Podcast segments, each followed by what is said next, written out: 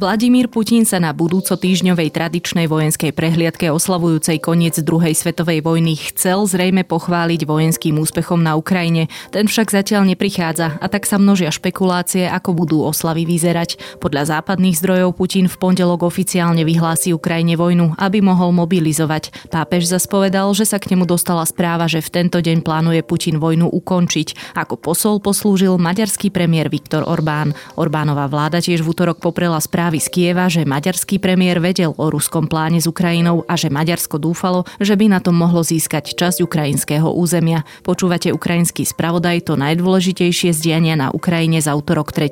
mája. Ja som Nikola Šuliková Bajanová a správy pripravil Matúš Krčmárik.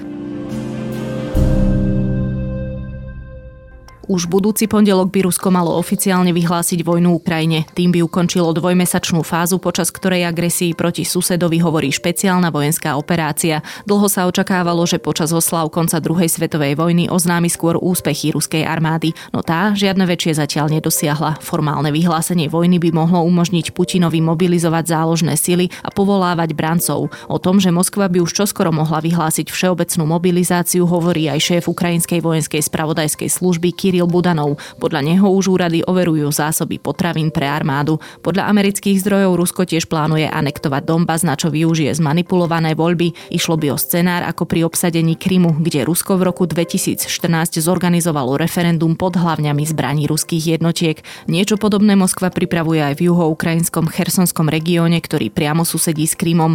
Referendá by sa podľa amerického vyslanca pri OBSE Michaela Carpentera mali konať v polovici mája. Pri nočnom útoku ruskej armády v Donecku zomreli 3 ľudia. Ďalší zomreli počas ruských útokov na mesto Liman, uviedol to guvernér Doneckej oblasti Pavlo Kirilenko. Oblasť okolo Donecka je pod neustálou paľbou a regionálne úrady sa snažia evakuovať civilistov z frontových zón. Rusko v noci na piatok útočilo na ciele v Odese, rakety Onyx zasiahli logistické centrum na vojenskom letisku, ktoré riadilo dodávky zbraní zo zahraničia, povedal hovorca ruského rezortu obrany Igor Konašenkov. Zásah údajne dostali aj hangári s bezpilotnými lietadlami Bajraktár, ako aj raketové zbrane a munícia od západných krajín. Tvrdenia neboli nezávisle overené. Vojna už výrazne oslabila ruskú armádu materiálne aj koncepčne, tvrdí v pravidelnom hlásení na Twitteri britské ministerstvo obrany. Zotavenie podľa neho skomplikujú sankcie, čo sa prejaví na schopnosti Ruska nasadiť konvenčné sily. Hoci sa rozpočet Ruska na obranu v rokoch 2005 až 2018 dvojnásobil, ani program modernizácie armády neumožnil Rusku dominovať nad Ukrajinou. Chyby v strategickom plánovaní a vo výkone operácií spôsobili, že Rusko nebolo schopné premeniť početnú silu na nepopierateľnú výhodu, dodalo britské ministerstvo. Asi 100 civilistov, ktorých sa v posledných dňoch podarilo evakuovať z oceliárne Azovstal v Mariupoli, je už na území pod kontrolou ukrajinskej vlády. Oznámila to koordinátorka Svetovej zdravotníckej organizácie pre mimoriadne situácie Doris Nizanová.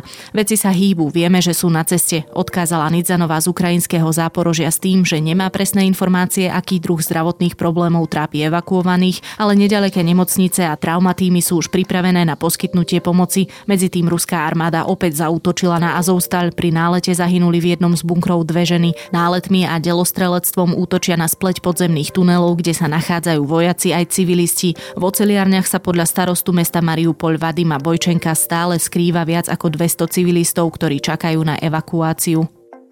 Ukrajina si cení postoj a konanie Slovenska, napísal na Twitteri ukrajinský minister zahraničných vecí Dmytro Kuleba. Ukrajina si bude pamätať, čo pre nás spravili Slováci. Vrúcne prijatie Ukrajincov, humanitárna pomoc, dodávky zbraní, uviedol. Kuleba v príspevku spomenul aj podporu pre udelenie štatútu kandidátskej krajiny do Európskej únie pre Ukrajinu a umožnenie vývozu bez nutnosti zaplatenia cieľ do Európskej únie. Máme šťastie, že Slovensko je našim susedom, napísal Kuleba.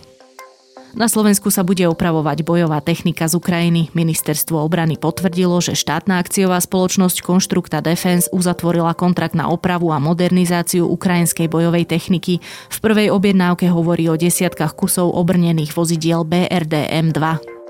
Ruský prezident Vladimír Putin podpísal dekret o odvetných ekonomických sankciách. Vláde dal pokyn, aby do 10 dní pripravila zoznam osôb a subjektov, na ktoré sa budú vzťahovať. Rusko zakáže vývoz produktov a surovín subjektom a osobám, ktoré v tejto chvíli nešpecifikovalo. Dekret tiež zakazuje transakcie so zahraničnými jednotlivcami a spoločnosťami zo zoznamu a umožňuje ruským protistranám neplniť si voči nim záväzky.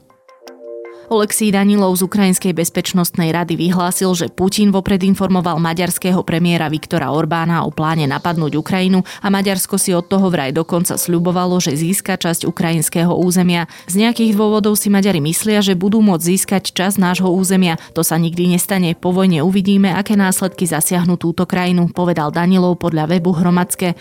Maďarská vláda toto tvrdenie poprela. Vláda nebude dodávať zbrane na Ukrajinu a nezmenia to ani klamstvá, ktoré Kyjev vymýšľa každý deň, vyhlásil hovorca rezortu diplomácie Tamáš Menzer. Orbán vraj tiež pápežovi Františkovi povedal, že Rusi plánujú skončiť vojnu 9. mája. Pápež to prezradil v rozhovore pre taliansky denník Corriere della Sera. Dúfam, že je to tak. Som pesimista, ale musím urobiť všetky možné gestá na zastavenie vojny, povedal František. Cieľom Nemecka je, aby sa ruská armáda stiahla z Ukrajiny. Berlín nikdy nepríjme ani anexiu Krymu, vyhlásil nemecký kancelár Olaf Scholz s tým, že bez mieru s Ukrajinou Putin ukončenie sankcií nedosiahne.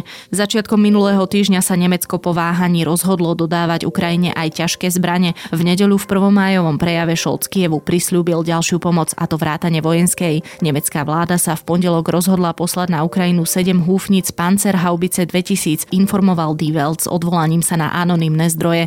Nemci sú v postoji k poskytovaniu ťažkej vojenskej techniky Ukrajine rozdelení prakticky pol na pol. Mnoho z nich sa obáva, aby sa krajina nestala jednou zo strán vojny. Takto predtým argumentoval pri odpore proti dodávaniu ťažkých zbraní aj samotný Scholz. To je na tentokrát všetko. Počúvali ste Ukrajinský spravodaj, zhrnutie toho najdôležitejšieho z diania na Ukrajine. Do počutia opäť zajtra.